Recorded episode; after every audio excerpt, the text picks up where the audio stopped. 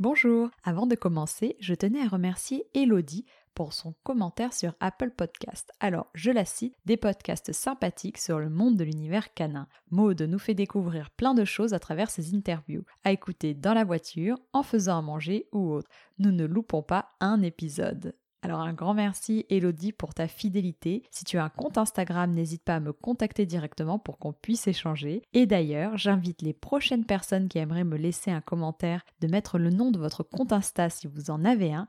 Comme ça, je peux vous identifier et vous remercier directement. Je tenais aussi à vous prévenir que j'ai malheureusement eu quelques soucis techniques pendant l'interview qui a été fait à distance. Le son n'est donc pas d'aussi bonne qualité que les précédents, mais je suis sûre que vous comprendrez car en ce moment, comme vous vous en doutez, il n'est pas toujours simple d'enregistrer un podcast, mais cela ne m'empêchera pas de vous faire entendre des personnes passionnantes comme mon invité de ce jour. Bonne écoute!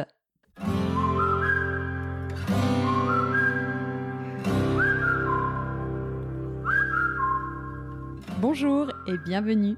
Vous écoutez Chou, le podcast dédié à l'univers canin, et je suis Maude, sa créatrice. Mon objectif, c'est de vous apporter un maximum d'informations concrètes, précise et fiable sur l'univers du chien. Pour ceci, j'invite à mon micro une fois par mois un particulier ou un professionnel pour découvrir de nouvelles races de chiens connues ou plus confidentielles, pour qu'ils nous confient leurs expériences vécues toujours passionnantes et enfin qu'ils nous partagent de bons conseils et leurs coups de cœur. J'espère que chaque épisode vous permettra d'en apprendre davantage et participera à nourrir votre réflexion sur le monde canin. Et surtout, n'hésitez pas à m'envoyer vos commentaires et à me contacter sur Facebook ou Instagram. Chou, C-H-U-U, podcast.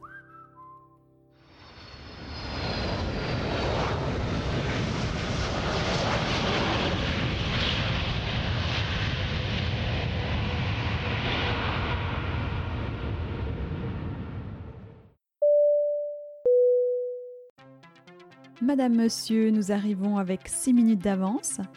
Nous espérons que vous avez fait un bon vol depuis l'île de la Réunion. Nous vous souhaitons bienvenue à Paris. Nous souhaitons également un bel avenir aux chiens de l'association Sauvade qui ont fait ce long voyage en notre compagnie. Un grand bravo aux bénévoles de l'association qui organisent le rapatriement en métropole de chiens errants ou abandonnés en vue d'adoption. Pour ce nouvel épisode de Chou, j'ai choisi de m'intéresser au sort des chiens de l'île de la Réunion, parce que leur situation sur place est alarmante et méconnue. Savez-vous que 222 800 chiens vivent sur l'île de la Réunion? Rapporté à la population de l'île, qui est d'environ 850 000 personnes, cela fait un chien pour 3 habitants. Impressionnant, n'est-ce pas? Mais parmi tous ces chiens, il y en aurait plus de 42 000 qui sont errants sans propriétaire connu. L'association Sauvade prend en charge ces chiens, souvent jeunes, errants, abandonnés ou maltraités, grâce à une vingtaine de familles d'accueil à La Réunion et en métropole. Elle organise environ 5 vols par mois pour les rapatrier et les faire adopter en métropole. En 10 ans d'existence, cette association, composée de 6 membres permanents et de nombreux bénévoles, a déjà réussi à sauver 1637 chiens. C'est Frédérique Verlet, rédactrice en chef au magazine Vogue, qui est mon invitée aujourd'hui. On dit d'elle qu'elle est activiste optimiste, car depuis 8 ans, elle s'investit à fond dans l'association Sauvade qui lui a permis d'adopter ses 4 chats et son chien Whitus. Elle nous dira quels sont les combats de l'association Sauvade, elle nous expliquera quelles sont les conditions d'adoption et elle nous donnera ses conseils pour faire la meilleure adaptation du chien à son nouvel environnement et à sa nouvelle vie. Elle nous révélera aussi le merveilleux d'une adoption à distance sur simple photo et son expérience vous étonnera sûrement. Si vous aussi vous souhaitez adopter un amour de chien des tropiques, embarquement immédiat pour l'île de la Réunion.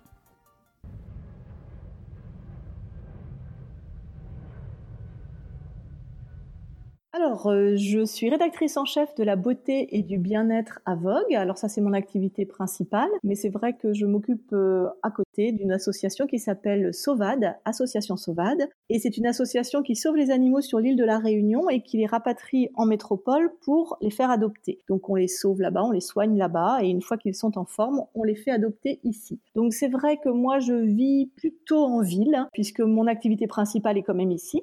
Mais c'est vrai que j'ai aussi une maison en Bretagne et j'essaie de m'y échapper le plus possible. Alors, je vis en appartement Et j'ai un chien et 4 chats dans mon appartement, dans le 6e arrondissement à Paris. Et ils ont tous été adoptés de cette même association, n'est-ce pas? Alors, tous les 5 viennent de la Réunion. Ce sont tous des petits animaux exotiques, on va dire. Et c'est vrai que je suis passée par Sauvade dès le départ. Génial. Bah ça, on en parlera alors juste après. Mais avant, est-ce qu'on peut remonter dans ton enfance et nous expliquer, enfin, que tu puisses nous expliquer d'où te vient enfin cette passion pour les animaux et plus particulièrement pour les chiens? Alors, je ne saurais pas te dire. Je ne sais pas d'où ça vient. Je l'ai en moi depuis que je suis toute petite. J'ai toujours adoré les animaux, mais au-delà de les adorer, j'ai toujours voulu les sauver. Quand j'étais vraiment gamine, 3 ans, je sauvais les vers de terre et je les remettais dans le parterre quand ma grand-mère jardinait. Je sauvais une abeille qui se noyait dans une piscine. Toute forme de vie, quelle qu'elle soit, animale, même les insectes, j'avais l'impression que mon devoir était de les sauver. Donc ça remonte vraiment, vraiment très, très loin. Et alors, tu avais eu quand même des chiens, du coup, dans ton enfance? Oui, alors j'ai la chance d'avoir été élevée, moi, en Bretagne. Et du coup, on avait des animaux, on avait des chiens, on avait des chats. Et on vivait à côté d'une ferme. Donc évidemment, je passais mon temps à la ferme pour aller voir tous les animaux qui naissaient, les grands, les petits, les caresser. Et c'est vrai que donc, j'ai été baignée toute mon enfance par cette vie auprès des animaux et qui n'a fait que renforcer, en fait, cet amour, puisqu'on voit vraiment qu'ils nous rendent ce qu'on leur donne. Et ça a été, voilà, ça a bercé toute mon enfance. D'accord. Et alors peut-être, tu peux nous parler du chien de ton enfance, s'il y en a un qui t'a particulièrement marqué? Alors le premier était un setter irlandais du nom de Ulysse. C'était un chien assez exceptionnel, d'une intelligence rare. Alors je pense qu'on peut tous dire ça de nos animaux, mais alors lui, il était très très particulier. Alors il avait un seul défaut, c'est qu'il fuguait. Donc en fait, je pense que la vie, on avait pourtant un manoir avec un énorme terrain, et ben ça ne l'intéressait pas. Lui, ce qu'il voulait, c'était aller à la rencontre des gens, donc il fuguait. On habitait en Bretagne, près de Paimpol. Il passait sa vie à Paimpol. Il allait dire bonjour à tout le monde et donc il avait l'habitude de venir me chercher à l'école. Donc c'est ce qui c'était drôle parce que donc rien que dans la cour de récréation, les gens me disaient Frédérique, ton chien est là, il est arrivé. Donc ensuite après la pause, il rentrait en classe avec nous et il allait d'élève en élève pour avoir ses caresses et il suivait le cours avec moi. Bah c'est super. Donc plutôt des grands chiens. Et alors comment est arrivé le premier chien, on va dire, une fois que dans ta vie d'adulte que t'étais plus avec tes parents, comment il est arrivé dans ta vie ce premier chien? Alors, c'était un Shar Pei. Mes parents avaient adopté un Shar Pei. Alors là, pour le coup, d'un élevage. Moi, j'ai jamais acheté de chien. Mais c'est vrai que mes parents, papa surtout, pensaient qu'il valait mieux que le chien n'ait pas de passé et donc pas de passif, hein, justement pour anticiper ses réactions et qu'il n'y ait pas des réactions un petit peu inattendues par rapport au passé du chien. Donc lui, il était plutôt partisan d'aller chercher un chiot et plutôt dans un élevage. Donc mon premier chien, ça a été le fils de ce Shar Pei qui s'appelait Donzaï et qui était lui aussi extraordinaire. Et j'avais une telle connexion avec Donzaï que en fait, j'ai fait saillir Donzaï pour avoir un bébé. Donc je ne l'ai pas acheté vraiment, mais en tout cas, ce n'est pas un animal que j'ai sauvé. D'accord. Et alors, donc après, le premier chien que tu as sauvé, c'est Whitus, c'est ça? Exactement. Alors mon petit Whitus, alors c'est assez amusant parce qu'en fait, à l'époque, on cherchait un chat et ma vétérinaire, donc on venait de faire piquer notre chat qui avait un problème de cardiomyopathie, ça a été assez dur et elle nous voyait un peu sombrer tous dans la déprime et elle nous a dit, alors non seulement vous allez reprendre un chat, mais vous allez en reprendre 2, puis vous allez aller les sauver. Donc, à l'époque, elle nous avait conseillé le site Seconde Chance, qui est remarquable, qui regroupe un petit peu toutes les associations et tous les refuges en France, avec tous les animaux à l'adoption à l'instant où vous le cherchez. Et on est tombé sur un petit chat qui s'appelait Apache, et ça a été le premier de notre tribu de 4. Mais à l'époque où je me suis connectée donc, sur le forum de Sauvade, parce qu'Apache venait de cette association, je suis tombée sur la photo d'un petit chien. Et on ne cherchait pas de chien, donc ce chien a été adopté, mais j'ai vraiment craqué sur sa photo, sur son regard, sur sa petite bouille. Et du coup, nous avons adopté un chat, 2 chats, 3 chats, 4 chats chez Sauvade. Et Whitus est donc revenu à l'adoption. Il avait été adopté, ça s'était mal passé, parce qu'effectivement, il avait développé un sentiment d'hyperattachement et il ne pouvait pas rester seul. Donc, il dévorait les jouets du petit garçon de la famille qu'il avait adopté et donc, ils ont voulu s'en séparer. Et donc, il est revenu sur le forum de Sauvade, adulte, et moi, j'avais absolument pas fait le rapprochement du tout. Je savais même pas que c'était un chien qui revenait à l'adoption et j'ai recraqué sur sa photo adulte, sur le même regard, sur la même bouille, mais sans faire le rapprochement. Et je vous dis ça parce que souvent les gens nous disent, mais eux, ils ont besoin de voir l'animal, de voir s'il y a des ondes, de sentir si c'est cet animal-là qui leur correspond. Et moi, je dis, mais en photo, il se passe déjà des dizaines de choses. On a l'impression que vous êtes connecté à l'animal, souvent son regard. Vous savez que c'est lui sur photo. Et en fait, ça ne trompe pas. Je crois qu'il y a peu de gens longtemps qu'ils se sont trompés quand ils ont un coup de cœur sur photo et qu'en fait, quand l'animal est arrivé, bah en fait, c'était une évidence, c'était forcément lui. Incroyable, ah bah ouais, dis donc, c'est une belle histoire de savoir que t'avais eu le coup de cœur chiot et que du coup tu l'as eu après adulte. Donc bon, je pense que maintenant on a bien compris pourquoi tu as choisi d'adopter plutôt que d'acheter, puisque tu dis depuis que toute petite tu aimes sauver les animaux. Donc ça c'est très très clair. Et alors tu es maintenant par rapport à cette association Sauvade, tu es vice-présidente et responsable de la communication de l'association Sauvade. Est-ce que tu peux nous en dire un peu plus sur cette association ? Oui, tout à fait. Alors déjà, vice-présidente, c'est un bien grand mot vu que nous sommes 6. Alors, c'est une association donc, que j'ai découvert complètement par hasard. Je me suis arrêtée sur Apache, sur Seconde Chance. Il était chez Sauvade, il aurait été d'une autre association. Peut-être que je serais tombée dans une autre association. Mais cette association m'a touchée. D'abord parce que je ne connaissais pas le sort des animaux de la Réunion. Je ne savais pas que ce département français avait autant d'animaux errants et je ne savais pas qu'ils étaient aussi ignorés, qu'on en euthanasie autant, puisque sur l'île, ils en euthanasient entre 10, 15 000, voire 20 000 pour certains chiffres par an, ce qui est énorme. Et c'est vrai que là-bas, on a tendance à penser que l'euthanasie coûte moins cher que la stérilisation. Donc c'est vrai que ça m'a touchée, déjà, une première chose. Et c'est vrai que je suis tombée sur ce forum, le forum de Sauvade, où il y avait une très bonne énergie, vraiment un très bon état d'esprit, et que franchement, l'objectif premier, c'était de sauver des animaux. Et tout d'un coup, j'ai eu l'impression de trouver une famille, parce que moi, c'est vrai que depuis toute petite, j'avais vraiment envie de sauver des animaux, et j'avais envie de tous les sauver. J'ai ramassé je ne sais combien de petits chatons abandonnés que j'allais replacer chez les voisins. Et mes parents, à chaque fois, le leitmotiv, c'était « tu ne pourras pas tous les sauver ».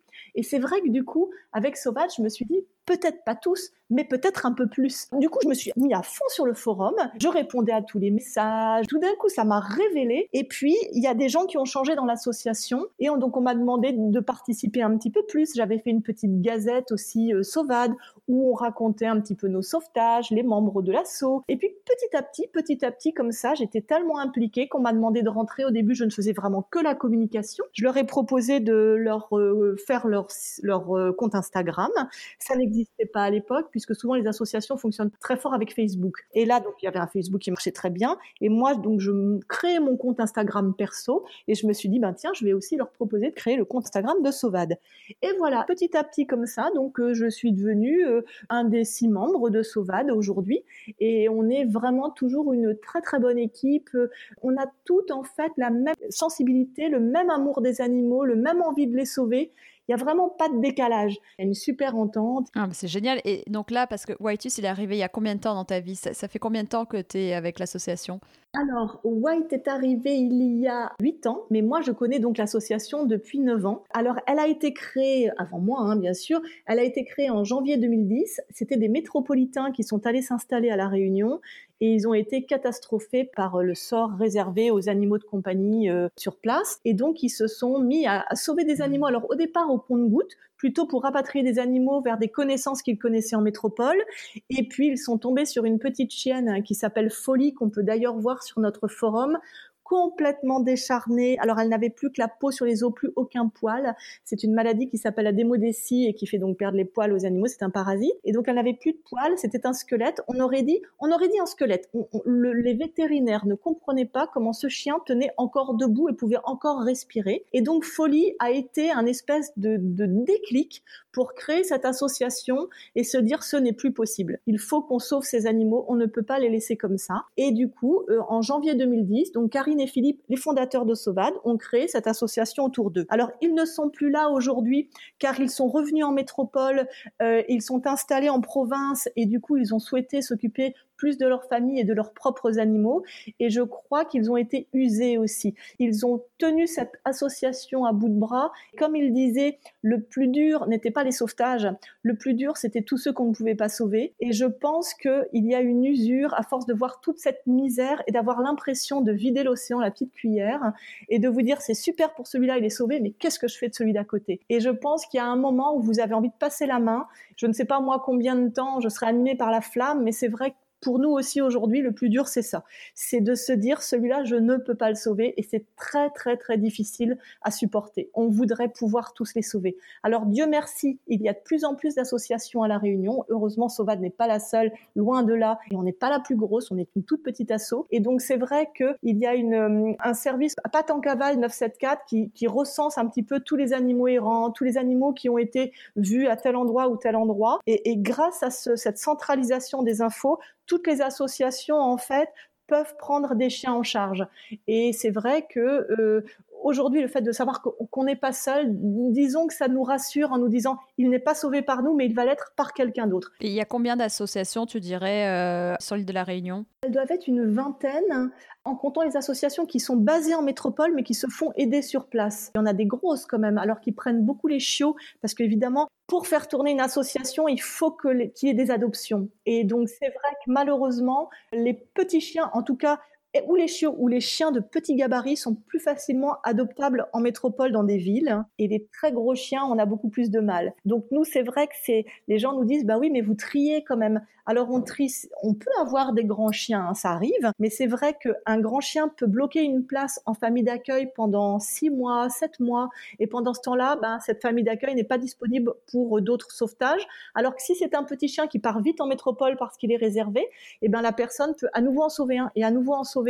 Donc il faut vraiment tout calculer, essayer d'en sauver le plus possible, mais ne pas trop en laisser à l'écart non plus. Bien sûr. Et alors, Frédérique, on entend souvent que sur l'île de la Réunion, les chiens sont utilisés vivants comme appât pour les requins. C'est vrai ? Alors, Karine avait l'habitude de dire que c'était vrai par le passé, mais que ce n'est plus le cas aujourd'hui. Je crois qu'il y a eu des mesures qui ont été prises, en tout cas pour que ce ne soit plus autorisé. Alors après, est-ce que ça existe toujours ? Certains disent oui. En tout cas, c'est hors la loi. D'accord. Alors qu'avant, c'était autorisé, c'était une coutume. Aujourd'hui, c'est hors la loi. Alors, ils peuvent toujours le faire de nuit, ils peuvent toujours... Ça peut arriver, mais en tout cas, on n'a pas eu de preuves récentes que ça se passait toujours. Oui. Donc voilà, on ne sait pas. Vous n'avez pas eu de chien arrivé avec justement des blessures suite à ce genre de pratique? Whitus, on s'est demandé parce qu'il a une plaie assez caractéristique à la cuisse, puisque en général, ce qu'ils font, c'est qu'ils les attachent, ils les coupent pour que l'animal perde du sang en se débattant dans l'eau, pour attirer le requin. Et White, il a une espèce de plaie, alors qu'on avait pensé ou à la machette au départ, ou à un couteau en tout cas, et il a une terreur absolue de l'eau. Il ne peut pas s'approcher de l'eau, jamais il ne mettra une patte dans l'eau. Et on a l'habitude de se baigner sur un rocher, et là, quand la marée monte, le rocher peut être entouré, et lui, vous pouvez être sûr qu'une bonne demi-heure avant que le rocher soit entouré, il est déjà sur la grève, il calcule tout, il a une panique de l'eau. Alors, est-ce que c'est ça ? Mais c'est sûr. Oui, alors on l'a pensé, mais on n'a pas la preuve. Il y a d'autres animaux qui viennent de la Réunion qui ont aussi peur de l'eau. Donc, on ne peut pas dire avec certitude que c'est ce qui est arrivé à Whitus. Alors c'est vrai qu'à la Réunion, ils ont une autre culture de la vie avec les animaux. Nous, en métropole, on se sent responsable des animaux, on s'en occupe du début à la fin, on les soigne, etc. À la Réunion, ils vivent à côté des animaux. Les animaux font partie de l'île. D'ailleurs, les portails sont rarement fermés. Les animaux vont et viennent, intérieur, extérieur des maisons, intérieur, extérieur des jardins. Ils vaquent à leurs occupations dans l'île. Donc en fait, il n'y a pas ce rapport à l'animal dont on est responsable. C'est un espèce de compagnon de vie, et même c'est juste un animal qui vit à nos côtés comme ça. Donc c'est vrai qu'ils n'ont pas du tout ce réflexe de stérilisation, ils n'ont même pas ce réflexe d'identification. Les choses changent petit à petit, je parle de ça de façon traditionnelle. On ne puce pas un animal n'a pas à appartenir à quelqu'un, on ne stérilise pas un animal, il faut laisser faire la nature, et donc ça c'est quelque chose qui est assez ancré quand même. Donc évidemment, il commence à y avoir des campagnes. Alors nous, on se bat avec les autres associations de l'île pour qu'il y ait des campagnes et d'identification et de stérilisation, parce qu'il faut savoir qu'à La Réunion, quand la fourrière passe, elle ramasse tout ce qu'elle trouve et elle euthanasie au bout de 4 jours. Donc en fait, si votre chien a l'habitude d'aller se promener, d'aller faire ses tours, le temps que vous vous rendiez compte en fait qu'il ne revient pas et qu'il a l'air d'avoir un problème, il peut être euthanasié. Donc c'est pour ça que vraiment on encourage les gens sur place à identifier, stériliser évidemment, mais ça, souvent ça coûte cher. Donc alors il y a des dispensaires où on peut stériliser, mais c'est par moment, il y a des campagnes de stérilisation par moment. Je trouve qu'il devrait y avoir des institutions un petit peu plus permanentes et que ce soit facilité et des campagnes pour dire il faut identifier, il faut stériliser. Et toi, tu t'es rendue sur place ? Je crois que je ne pourrai jamais y aller. J'en rêve beaucoup, je rêve souvent que je suis à La Réunion et qu'il y a des chiens partout et qu'il faut les sauver, mais je ne sais pas, je ne pourrai pas rentrer moi toute seule, je pense que je vais en ramasser partout, il y en a partout en fait. Mais oui, c'est des chiens errants au final, c'est parfois aussi. Ben oui, mais alors c'est des chiens errants, mais alors je ne sais même plus ce que veut dire chien errant, parce que à La Réunion, ça peut être le chien de quelqu'un qui est parti faire son tour, hein. Ça peut être un animal qui a été abandonné, parce qu'effectivement, les Réunionnais n'aiment pas que les animaux et des problèmes. Donc, dès qu'une chienne est en chaleur, dès qu'une chienne commence à avoir un problème de santé ou un chien, voilà, on va le mettre dans le village voisin pour pas trop qu'il revienne à la maison, un peu loin, et puis éventuellement on en reprend un autre qui n'a pas de problème de santé. Donc, en fait, les animaux de La Réunion, et c'est ça, je trouve, qui fait leur spécificité, c'est qu'ils sont hyper sociables. Parce que souvent, dans la tête des gens, un animal errant, ça peut être des meutes de chiens, vous voyez, telles qu'on peut voir, un peu asociales, qui craignent l'homme, alors ils viennent se nourrir, mais ils repartent très vite. Alors que les animaux de La Réunion, la plupart d'entre eux, en tout cas,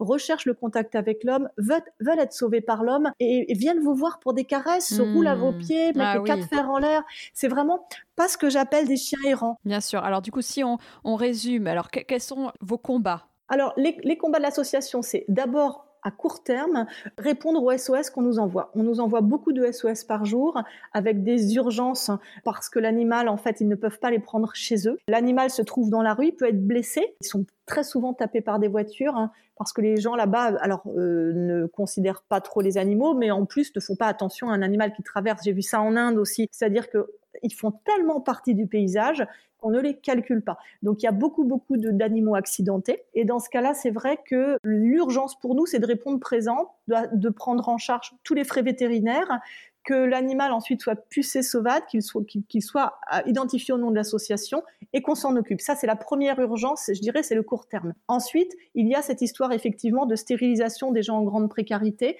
Quand il y a des gens qui sauvent des animaux qui sont parfois familles d'accueil pour nous, mais qui en a trop dans leur jardin, ou des animaux qui sont pour le coup, qui peuvent être quand même un petit peu sauvages, très peu pour les chiens, mais ça se voit pour les chats. Les animaux, on sait qu'on ne pourra pas les faire adopter. Dans ce cas-là, on trappe tout le monde, on stérilise, on remet sur site. On sait qu'ils seront protégés, on sait qu'ils seront nourris, mais en tout cas, ils auront été stérilisés pour éviter la reproduction. On essaye aussi, comme je le disais tout à l'heure, de participer à des mouvements un petit peu plus globaux de sensibilisation des pouvoirs publics pour obliger les gens à stériliser, à identifier, pour que justement tout ce qui est prolifération d'animaux se tarisse. On n'arrive pas, même avec toute la bonne volonté de toutes les associations de La Réunion, à endiguer ce flot de naissances chaque année. Donc en fait, pour l'instant, on ne voit pas encore l'amélioration. Et il y a un dispensaire sur place ? Vous avez une structure ou non ? Alors non, nous, justement, on est une tellement petite association qu'on ne fonctionne qu'avec des familles d'accueil. On doit en avoir une dizaine sur l'île à peu près. On a Céline qui est notre référente sur place, qui elle coordonne un petit peu tout ça et qui gère les soins vétérinaires des animaux qui sont récupérés. Et ensuite, le plus vite possible, dès qu'ils sont réservés, ils partent en métropole où on a à nouveau des familles d'accueil. Et en fait, voilà, on ne travaille qu'avec des familles d'accueil et c'est vraiment un chaînon capital pour nous permettre de sauver, parce que nous n'avons ni refuge à La Réunion, ni refuge en métropole. Et alors, du coup, si par exemple une personne, elle a trouvé en photo le chien qu'il lui fallait et qu'il est à La Réunion et qu'il arrive, est-ce qu'il peut aller directement chez lui ou obligatoirement il doit passer par une famille d'accueil ? Alors, de toute façon, il passe par une famille d'accueil à La Réunion, ce qui nous permet, par rapport à des refuges par exemple, de bien comprendre le caractère de l'animal, de voir ses ententes avec les enfants, avec les chiens, avec les chats. Donc, on peut vraiment cerner son caractère et sa personnalité. Ensuite, une fois qu'il prend l'avion, aujourd'hui, on demande à nos adoptants pour les chiens, notamment, d'aller le chercher à l'aéroport. D'une part, parce que, avec l'expérience, on a trouvé que de faire arriver les chiens dans une autre famille d'accueil métropole, puis de les refaire partir chez leurs adoptants, ça fait encore une étape supplémentaire, un attachement, un détachement, donc vraiment c'est pas nécessaire. Et puis parce que je trouve moi que quand les adoptants vont à l'aéroport et voient arriver ces grandes caisses de l'avion où c'est marqué animaux vivants et qu'ils voient arriver leur animal, il y a quelque chose qui se crée justement et qui participe du sauvetage, et je trouve que c'est bien de les impliquer dans le sauvetage aussi. Et là franchement, ils voient arriver l'animal, ils savent que c'est le leur, ils savent qu'ils le sauvent, et je trouve que c'est le début de l'histoire et je trouve ça important qu'il soit à l'aéroport. Donc pas forcément de passage dans une famille d'accueil métropole. Ok, et donc si on veut adopter un chien chiens, on se rend sur le site et là on voit les chiens à l'adoption ou en famille d'accueil, en tout cas sur l'île de la Réunion, et on peut envoyer un message pour le réserver. Ou... Alors on a un forum qui existe, alors qui est un peu à l'ancienne, hein, un forum actif, qui est un forum qui existe depuis le début de l'association, et en fait on peut même y retrouver dans la news des adoptés nos plus de 3000 animaux adoptés avec toute leur histoire, toutes leurs photos, toutes les news qu'ont donné les adoptants au fil des années. Donc ça fait effectivement 10 ans qu'on suit nos sauvadiens, on les appelle nos sauvadiens. Voilà, ça c'est la première, en tout cas, base de données où on peut voir les animaux à l'adoption. Et ensuite, évidemment, les réseaux sociaux qui sont tellement précieux pour nous. Donc, l'Instagram qui marche très bien, Instagram de Sauvade, où moi, puisque c'est moi qui le tiens, je poste en fait quasiment 1 à 2 animaux par jour sur les animaux à l'adoption. Et en story, c'est plutôt les news des adoptés. Mais en tout cas, sur le fil du compte, là, c'est plutôt les animaux à l'adoption. Et le Facebook qui marche très bien aussi. Et là, effectivement, il suffit de repérer un animal. Alors, de bien lire la fiche qu'on essaye de faire la plus précise et exacte possible. C'est pour ça que souvent, on est en interaction avec nos familles d'accueil pour avoir le plus d'éléments. Parce que nous voulons vraiment qu'il y ait la meilleure adéquation entre le chien et sa famille. Parce qu'en fait, nous nous engageons à reprendre tous les animaux s'il y a un problème, quel que soit leur âge. Donc, tous nos sauvadiens restent sauvadiens à vie. Si jamais, plus tard, il y a un problème, plus personne ne peut s'occuper de l'animal, on le récupère. Ou s'il y a, par exemple, ça nous est arrivé, une chienne qui était alors très, très active et très, très sportive, Féfé, qui avait été adoptée par des gens plutôt en ville, plutôt citadins, avec des activités assez réduites à l'extérieur. Eh bien, c'est vrai que ça correspondait pas. Et en grandissant, ils sont aperçus que ça ne correspondait pas. Donc là, effectivement, nous avons repris Féfé au bout d'1 an et demi, et on l'a replacée auprès d'Océane qui fait du canicross, et là, du coup, il y a eu bien meilleur match. Comment on peut aider l'association ? Alors, le plus important, c'est évidemment de trouver des adoptants pour nous, donc de parler de l'association. Si jamais vous connaissez des gens qui cherchent un animal à adopter, c'est de parler de nous. Ça, c'est vraiment la chose la plus importante, parce que sans adoptants, pas de sauvetage. Et ensuite, alors... certaines personnes peuvent avoir envie de s'investir un peu et d'être bénévoles pour l'association. Donc, on cherche toujours des gens, nous, pour aller faire des arrivées à aéroports, pour nous aider à faire des transferts d'animaux. Ça peut être, alors évidemment, des familles d'accueil, mais peut-être que les gens n'ont pas le temps. Et ça peut être aussi par des dons, puisque l'association ne fonctionne qu'avec les dons des particuliers et avec les montants des adoptions. Nous n'avons aucune subvention de la part de l'État. Et donc, les gens peuvent... parrainer un animal et donner par exemple 10 € par mois pour parrainer des animaux chez nous. Ils peuvent faire un don un petit peu plus conséquent, devenir membre de l'association aussi. Donc tout ce qui peut à la fois faire connaître et aider financièrement l'entreprise, enfin l'association, peut être intéressant, puisque nous en fait l'essentiel de nos dépenses, ce sont les frais vétérinaires. Nous, personne évidemment ne se paye, nous ne sommes que des bénévoles, nous n'avons pas de frais de structure puisque nous n'avons pas de refuge, mais effectivement on a un budget vétérinaire, que ce soit à la Réunion surtout et un petit peu en métropole, conséquent. Donc en fait, tous les dons des gens servent à sauver vraiment concrètement des animaux. Et c'est ça que j'aimais bien aussi dans cette petite association, c'est que un euro qui est donné à l'association, c'est 1 € qui sert à sauver un animal. Voilà, ça c'est le côté très direct. Et Sauvade, pourquoi ce nom ? Alors c'est un acronyme, enfin un genre d'acronyme, puisque ça veut dire sauvetage d'animaux en détresse. Et du coup, c'est le nom qui avait été trouvé à l'époque par les personnes qui avaient fondé l'association. Très bien. Et alors, imaginons qu'une personne vient d'accueillir son petit chien qui vient de l'île de la Réunion. Est-ce que tu as des recommandations à donner à ces personnes pour faciliter son adaptation en métropole ? Alors déjà, souvent les gens nous demandent s'il y a un problème de climat, parce que c'est vrai que c'est un pays tropical. La Réunion, il fait chaud la plupart du temps, et quand ils arrivent en métropole, notamment quand c'est l'hiver chez nous, c'est l'été là-bas, il y a une énorme différence de température. Donc surtout pour les chiots et les petits chiens, quand il fait très froid en métropole, il faut prévoir un petit manteau. Au début, pour l'acclimatation, après ils n'en auront plus besoin, mais c'est vrai que ça leur fait un petit choc quand même. Ils n'ont connu que les températures élevées, et ils arrivent dans des climats un petit peu plus frisquets, donc le petit manteau. Après, franchement, ils ont une capacité d'adaptation qui nous étonne tous les jours. Donc, ils s'habituent très, très, très vite à leur vie ici. Moi, je dis qu'il faut 15 petits jours quand même pour que l'animal se rende compte qu'il est arrivé chez lui, parce qu'effectivement, il y a eu pas mal de mouvements dans sa vie. Il a souvent vécu dans une famille au départ, mis dans la rue, il a essayé de survivre, il a été récupéré par une famille d'accueil, parfois une deuxième famille d'accueil, il a pris l'avion. Alors les gens pensent que c'est inné pour l'animal, mais l'animal, lui, il se retrouve dans une nouvelle famille avec des nouvelles personnes, des nouvelles odeurs. Et là, il faut vraiment de la patience, de l'amour, ne jamais crier, pas de gestes brusques, de la patience, de l'amour, et franchement, avec ça, on arrive à tout. Donc voilà, sur le plan physique, juste un petit manteau, et sur le plan plutôt mental, là vraiment patience, amour, compréhension, et ils donnent le meilleur d'eux-mêmes, ils s'adaptent à tout derrière. Ils sont tellement contents d'être sauvés de toute façon que franchement, voilà, ils vont être heureux chez vous, quoi qu'il arrive. Oh, parfait. Et alors pour toi, quels sont les avantages de l'adoption et plus particulièrement via cette association ? Alors l'adoption, moi je trouve, et je l'avais pas du tout expérimenté avant, vous avez un lien qui se tisse avec l'animal parce que vous savez, vous savez que vous l'avez sauvé, lui il sait que vous l'avez sauvé.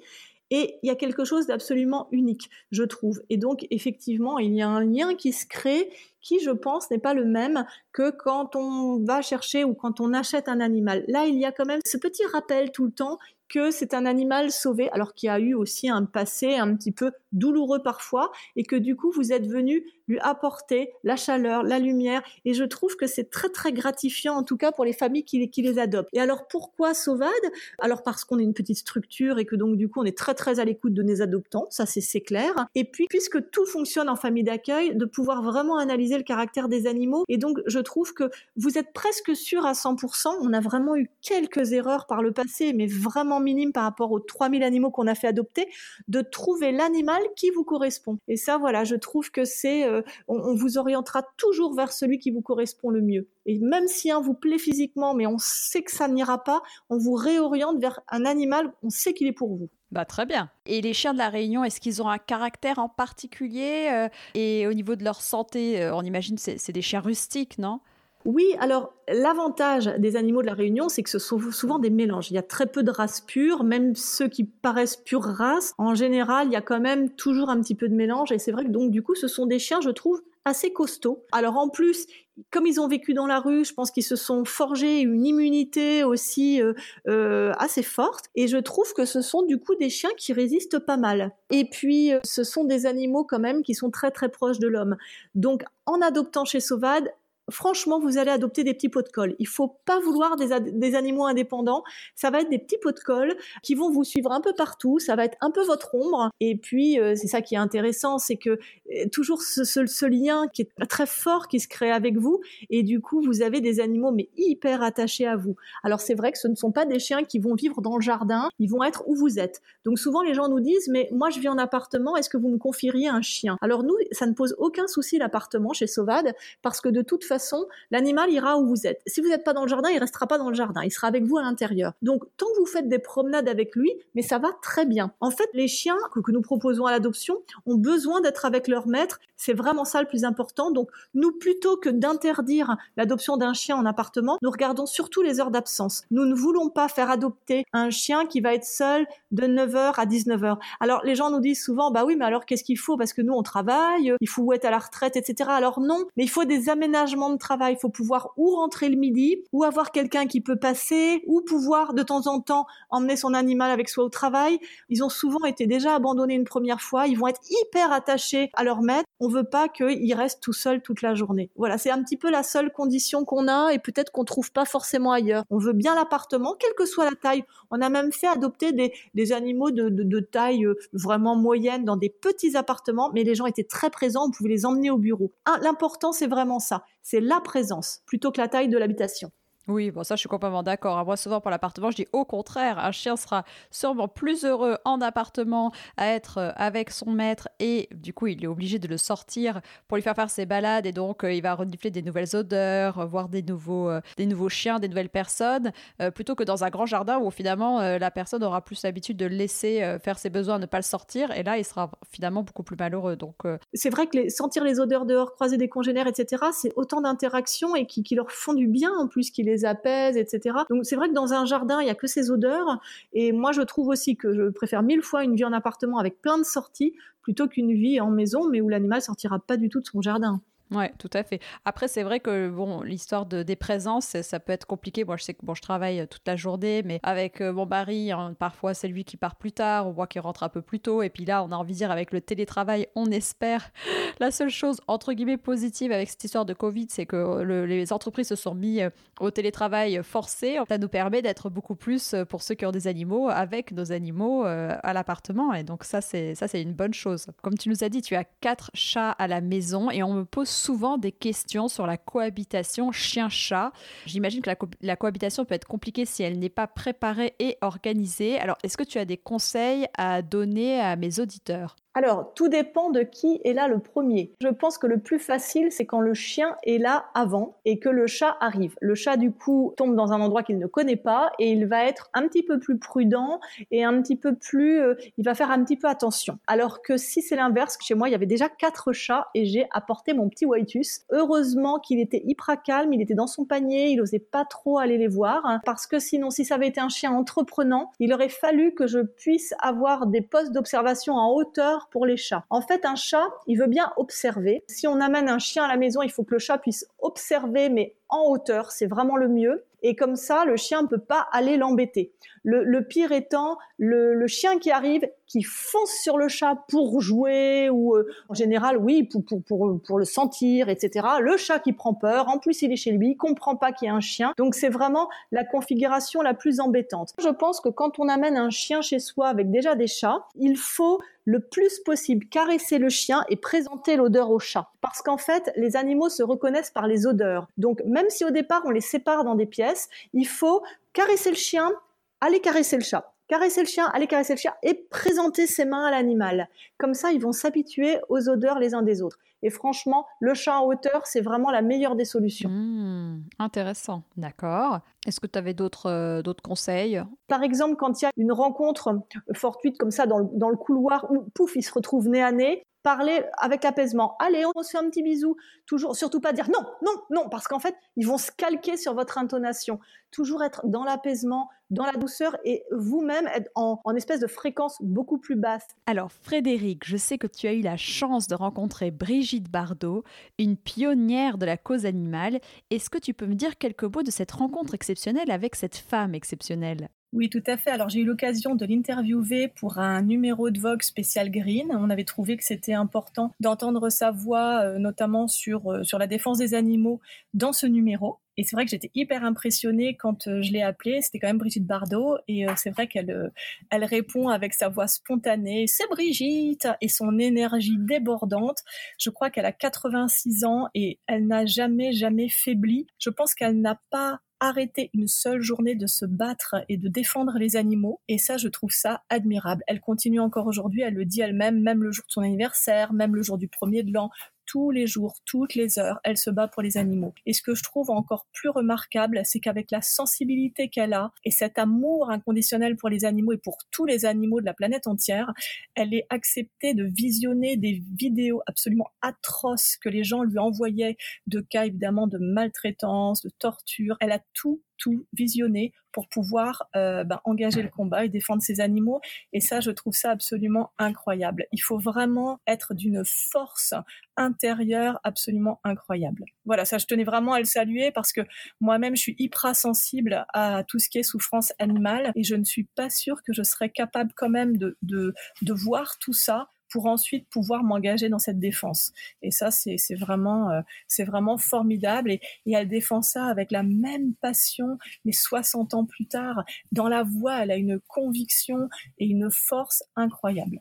Merci beaucoup en tout cas pour le partage de cette expérience assez incroyable. Alors maintenant, est-ce qu'il y a des personnes qui souhaitent te contacter ? Est-ce qu'il y a un réseau social où tu es la plus présente ? Alors oui, beaucoup sur Instagram. Donc moi, j'avais créé le compte de l'association il y a 6 ans à peu près. Donc c'est toujours moi qui le gère. Donc effectivement, sur le compte Instagram d'Asso Sauvade, on peut tout à fait me contacter. Et puis sur mon compte perso également, c'est Frédérique Verlet. J'y mets à la fois des choses de Vogue, des séances photos, etc.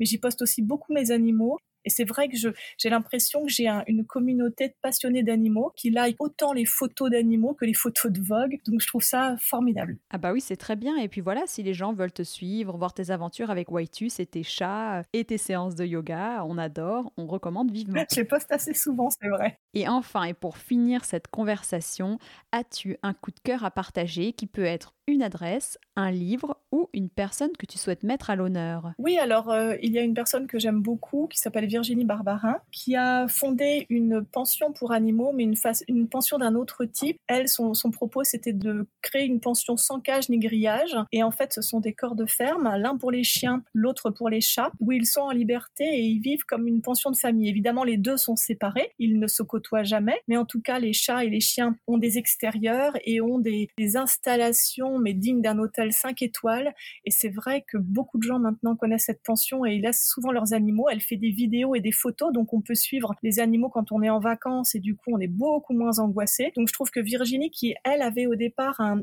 cabinet de relations presse, alors elle s'en occupe toujours à Paris, a monté cette pension par passion. Et c'est vrai qu'elle s'y dédie aussi tous les week-ends, toutes ses vacances. Il n'y a pas un jour où elle n'est pas à la pension. Et tout ça aussi par pur amour des animaux. Donc, c'est vrai que je voulais vraiment la mettre à l'honneur. C'est au sud-est de Paris à peu près. Alors, elle a des navettes, elle, pour pouvoir emmener les animaux de Paris jusqu'à la pension et les ramener. Je crois que c'est à Chevannes, il me semble. Merci Frédérique pour cette super adresse. Ça donne vraiment envie de laisser son chien. Et puis, on cherche toujours des endroits qui nous sont recommandés, donc c'est top. Merci beaucoup pour avoir accepté cette invitation et d'être passé sur Chou. C'était vraiment un plaisir.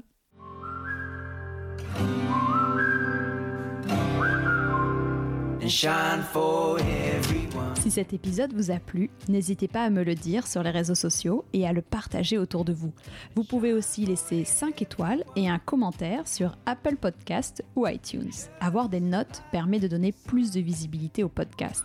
N'hésitez pas non plus à me taguer dans une de vos stories sur Instagram, ça fait toujours plaisir et c'est une bonne façon de diffuser le message. Très bonne semaine, prenez soin de vous et de vos toutous. Shine.